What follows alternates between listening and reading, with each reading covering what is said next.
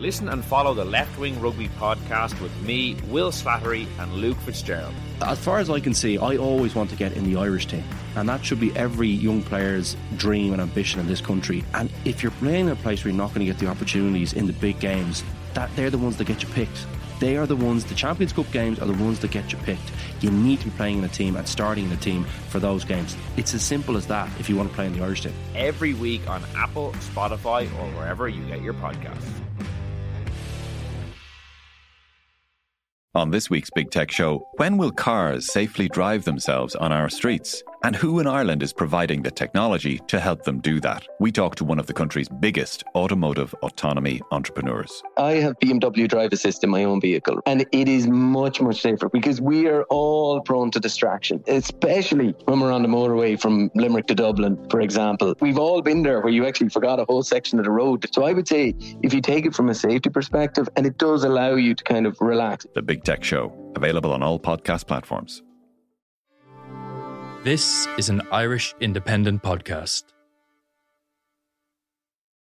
Warning today's podcast contains scenes of a brutal murder which some listeners may find distressing. Today on the Indo Daily, the hunt for the mastermind of a very bloody murder. In 2005, the body of 43 year old mother of three, Irene White, was discovered in her home by her elderly mother. She had been stabbed from behind as she stood at her kitchen sink. The 43 year old separated mother of three was stabbed 34 times in her family home, the Ice House on Demesne Road in Dundalk, on the 6th of April 2005. Little did we know that a Garda reenactment of the crime would lead to a tip off from Australia and huge repercussions for the case. There has been a circle of people involved in Irene's murder, and I hope that the Garda get them also. The case doesn't end there, though, with speculation that a so called mastermind who arranged for Irene's bloody end is still on the loose.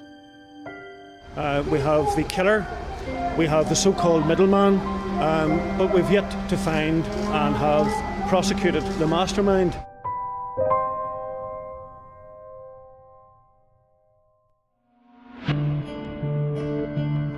I'm Fionn Sheahan, and in today's Indo Daily, I'm joined by Robin Schiller, news correspondent with the Irish Independent, to find out why Gardaí now believe there may finally be justice for Irene White. Robin, you've been writing recently about developments in the case of the murder of Irene White. But can you take us back first to 2005? Tell us about Irene White. Who was she? Well, at the time of her murder in 2005, she was a fairly normal woman. She was 43 years of age. She had three children. Um, she married her husband, Alan White, in the late 90s. They had two children in that relationship, and she had an older teenage daughter from a previous relationship. They split in around 2005, early 2005. And she kept going about her daily life, I suppose, looking after her children, making sure they were going to school, read well. Um, a fairly unremarkable life in the greatest respect of that word. You know, she was well liked in the local community. She didn't go about making any enemies. She seemed very popular. So I think that's why her murder was particularly shocking to people uh, in Dundalk and wider field. Yeah, can, can you tell us then about the murder it, it, itself? Where where did it happen and what happened? So it happened at the home she was living in, Ice House, which is a fairly big house on a large property off the Demesne Road in Dundalk. And what we know from what happened that morning was she dropped her children to school before nine o'clock. She would have spoken to teachers there and returned home and done bits around the house, chores, cleaning, whatever. At 12 o'clock, her mother Maureen, who lived nearby, arrives at the property and makes the fairly uh, unimaginable discovery of seeing her daughter uh, lying seriously injured and fatally injured on the floor and Gardaí believe that sometime between 9 and 12, possibly around 11 o'clock, an intruder broke into the house, uh, subjected her to a really frenzied attack, uh, stabbed her to death, and fled the scene. And I suppose from there, we have this murder investigation, which is still ongoing to this day. It was a very vicious killing uh, of, of, a woman. I mean, the details of it were just uh, horrific. The number of stab wounds that were inflicted on her and so on. Yeah, like any, I suppose any murder and taking a person's life in itself is vicious, but I think the, the level of violence and the depravity involved in this killing certainly made it stand out. And the post mortem would reveal that Irene White was stabbed 34 times. She suffered knife wounds to her, her neck, her back, her lungs. She was stabbed twice in the heart. She was uh, stabbed all over, really, 34 times. It's really uh, a hard thing to do as well, thing to do to inflict so many injuries on a, a mother, a person, another human being. And I think the level of violence made made it stand out. And Gardaí certainly believed in the initial stages that it wasn't a random intruder who broke in and subjected her to this attack. It was somebody who knew her, who had a personal uh, animosity towards her. The investigation, despite a situation like like that, living in an urban area, the amount of evidence that would have been at the scene, the the investigation ran into the ground, really, didn't it? Yeah, and you know, most criminal investigations, particularly murders, can be long and protracted and take a lot of time to solve. But I think this one, the family of Irene White would have been particularly frustrated with in the early stages. You know, a number of persons of interest were identified, they were arrested, but they had stone clad alibis. They weren't near the, the house or in the vicinity even at the time. So I think that there was a lot of frustration from the family's point of view. And Irene's sister, Anne Delcassian, uh, led this very dignified and you know, emotional campaign of making sure her sister's memory was kept alive by holding vigils, giving newspaper interviews, but also keeping the pressure on Gardaí and making sure that their focus was very much you know, kept on making sure that Irene's killers were brought to justice, and you know, she kept that campaign campaign going for over a decade, and it certainly bore fruit, bore fruit for the most part. Irene was such a beautiful girl. She was my sister and I loved her dearly. So many other people loved her as well. I wish now that I can move on a little bit with my life, but I also hope that there has been a circle of people involved in Irene's murder, and I hope that the Garda get them also.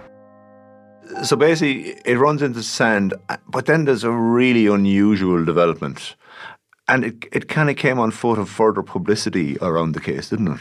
Yeah, so in around 2011, because as I said, it ran into the sand, you have the Serious Crime Review Team, which we kind of know as the cold case unit. They take over essentially and you know go through the original case file, go through the original evidence, and make certain recommendations to the original investigation team.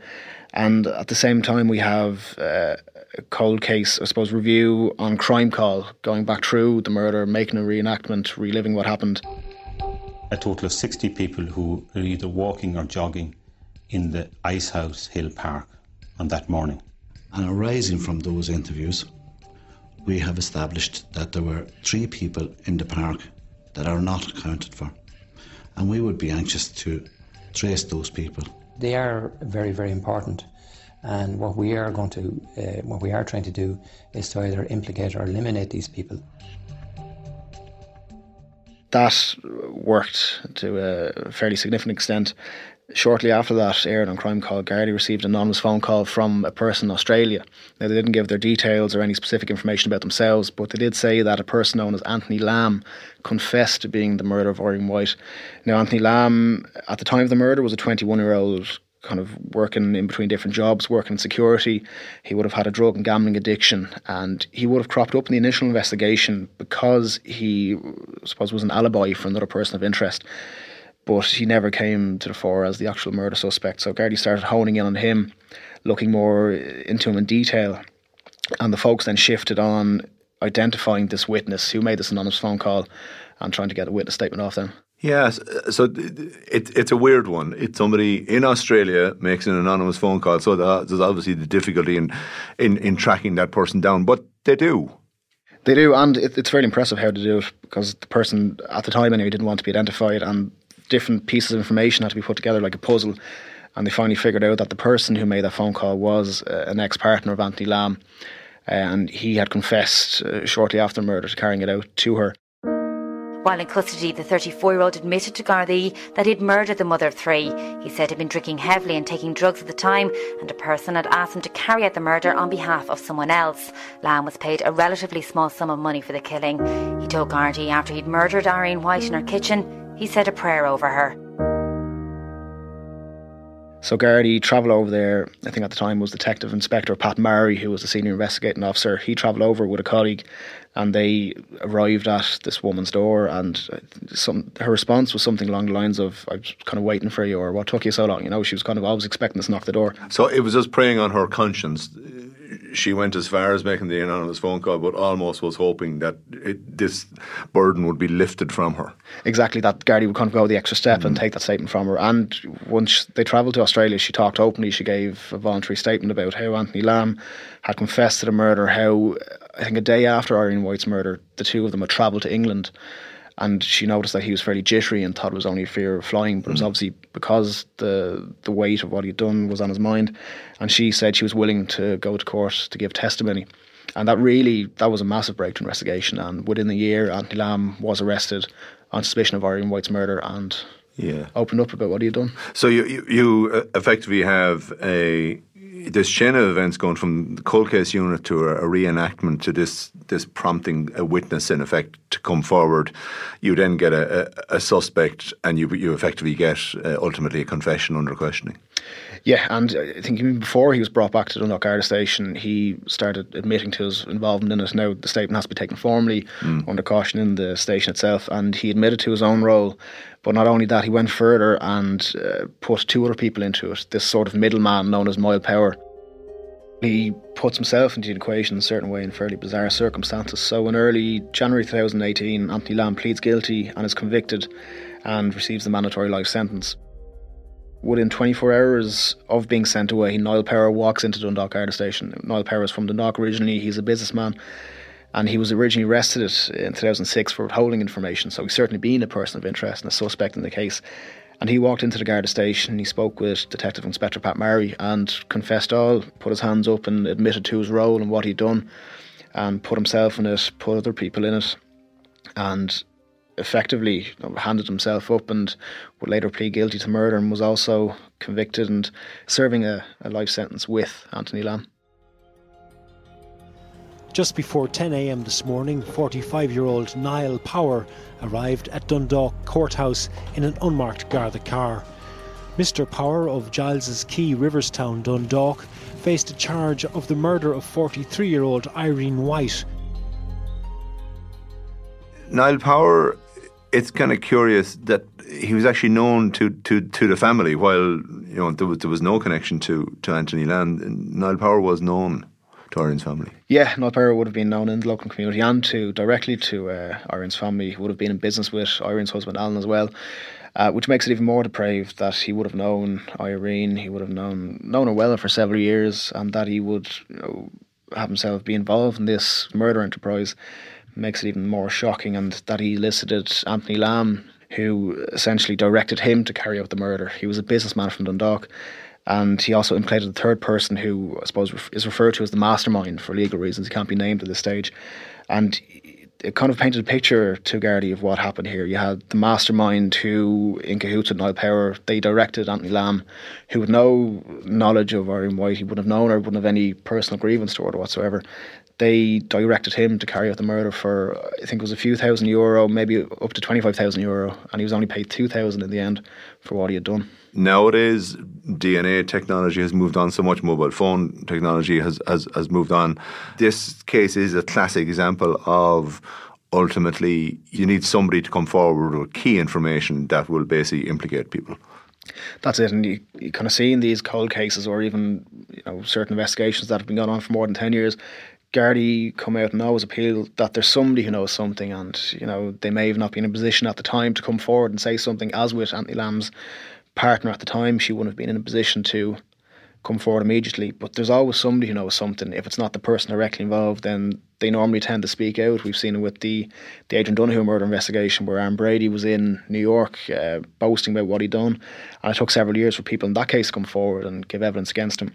But there's always somebody who knows something, and at the time they mightn't be able to say it, but certainly Gardaí always hold out hope that times change, circumstances change, relationships might have changed, and a certain pressure people might have been under might change. So there's always hope that people who have information or confessions made to them basically can come forward and help solve these types of cases. After the court case, you have a, a, a very moving witness statement um, from Irene's family and from Jennifer. And basically they're saying she had a suspicion that she would be killed. Yeah, it came to light, I think, a few months or maybe a few years publicly after murder that Irene had raised concerns, both personally in a diary she'd written and with friends about her safety. And I think uh, people, I think family may have went through the diary and seen that she raised concerns about a particular person threatening her, and she wrote something along the lines of, "He's told me that he'll kill me, and he'll have an alibi for what he done." And she also confessed to a friend about three or four weeks, or confided in a friend three or four weeks before the murder that she was in fear for her life. Now, how seriously those concerns were taken at the time, it's hard to tell. It could have been something that was just said and maybe not taken as seriously by her friends. But unfortunately, as it came to show in kind of early April 2005, those concerns were very real, and unfortunately, she lost her life that week. So basically, at this point, you've got a murderer in jail. You've got the person who hired uh, the murderer, uh, a middleman uh, in jail. Take us forward now to where we are at, and there is still this mastermind in the background. Uh, we have the killer, we have the so called middleman, um, but we've yet to find and have prosecuted the mastermind. That Garda investigation is very much still alive, and a main part of it was trying to elicit formal statements from Anthony Lamb and Niall Power to implicate the mastermind in what he had done. And I think there were concerns from one, if not both, about implicating him. Not so much because they're afraid of the mastermind and his reach and what he might do, but more so of their own kind of fear of being implicated as a rat or a tout in prison for giving evidence against another person. So that was. That's certainly in recent years been a real focus of Gardaí of trying to get these two men to who've obviously been convicted and admitted what they've done, but to go that step further and make informed statements against the mastermind that investigation has, uh, in a way, concluded or at least reached a, a certain point earlier this year when Gardaí submitted a file for review to the Director of Public Prosecutions. And in this file is all the evidence they've gathered, um, CCTV, witness statements, and Gardaí can make a recommendation in this file if they so wish to do. And in the file that was sent to the DPP earlier this year, Gardaí recommended that this mastermind is charged with the murder of Irene White. So Gardaí have always maintained and now formally stated that they believe they've enough evidence to charge this mastermind with her murder. And a decision is waiting from the DPP, who may come back directing a charge. They may direct a lesser charge, or they may say there's no prosecution and no case to answer. So we wait the decision, and Gardaí still waiting to hear back from the DPP about that uh, file that's sent in. Yeah, so we're we're 18 years on now from from the murder. Still a very active investigation, and and this will in effect be a, the the final chapter uh, to this murder investigation if there is a, a prosecution brought here. It definitely will, and as we said, you know, we've two people convicted so far, but I don't think Irene White will ever have true justice until the third person, the mastermind, the individual who actually set the wheels in motion to this murder enterprise, is brought before the courts and brought to justice. So while you know you've two people there convicted of the murder, I think justice and the case will finally conclude properly into a, a, positive end once this person is brought before the courts for what he had done. He didn't get his own hands dirty; he got other people to do for him. But he's very much as guilty, if not more guilty, as the other two people in this kind of joint enterprise. And I think the real goal is now making sure that that person answers for what they've done. Irene White's daughter Jennifer gave a touching tribute to her mother in her own victim impact statement. The 6th of April 2005 was a day filled with tremendous pain, sorrow, heartache, and complete and utter devastation. To even think of the torture our gentle, loving mam had to endure in the last moments of her life will haunt us forever. I got to spend 17 treasured years with our mam, filled with memories throughout my childhood. My younger siblings were robbed of those precious moments. Hopefully, as we move forward, we as a family can continue in the process of getting some sort of closure, and you, ma'am, may finally be able to rest in peace, knowing that you will get the justice you deserve.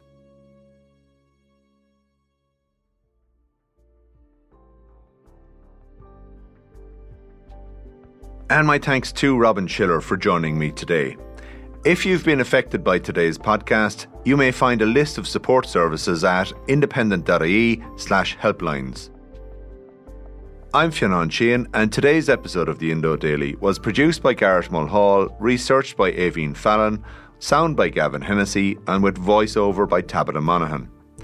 Archive clips from Virgin Media News, Newstalk, and RTE. If you enjoy the Indo Daily, don't forget to like, follow, and leave us a review.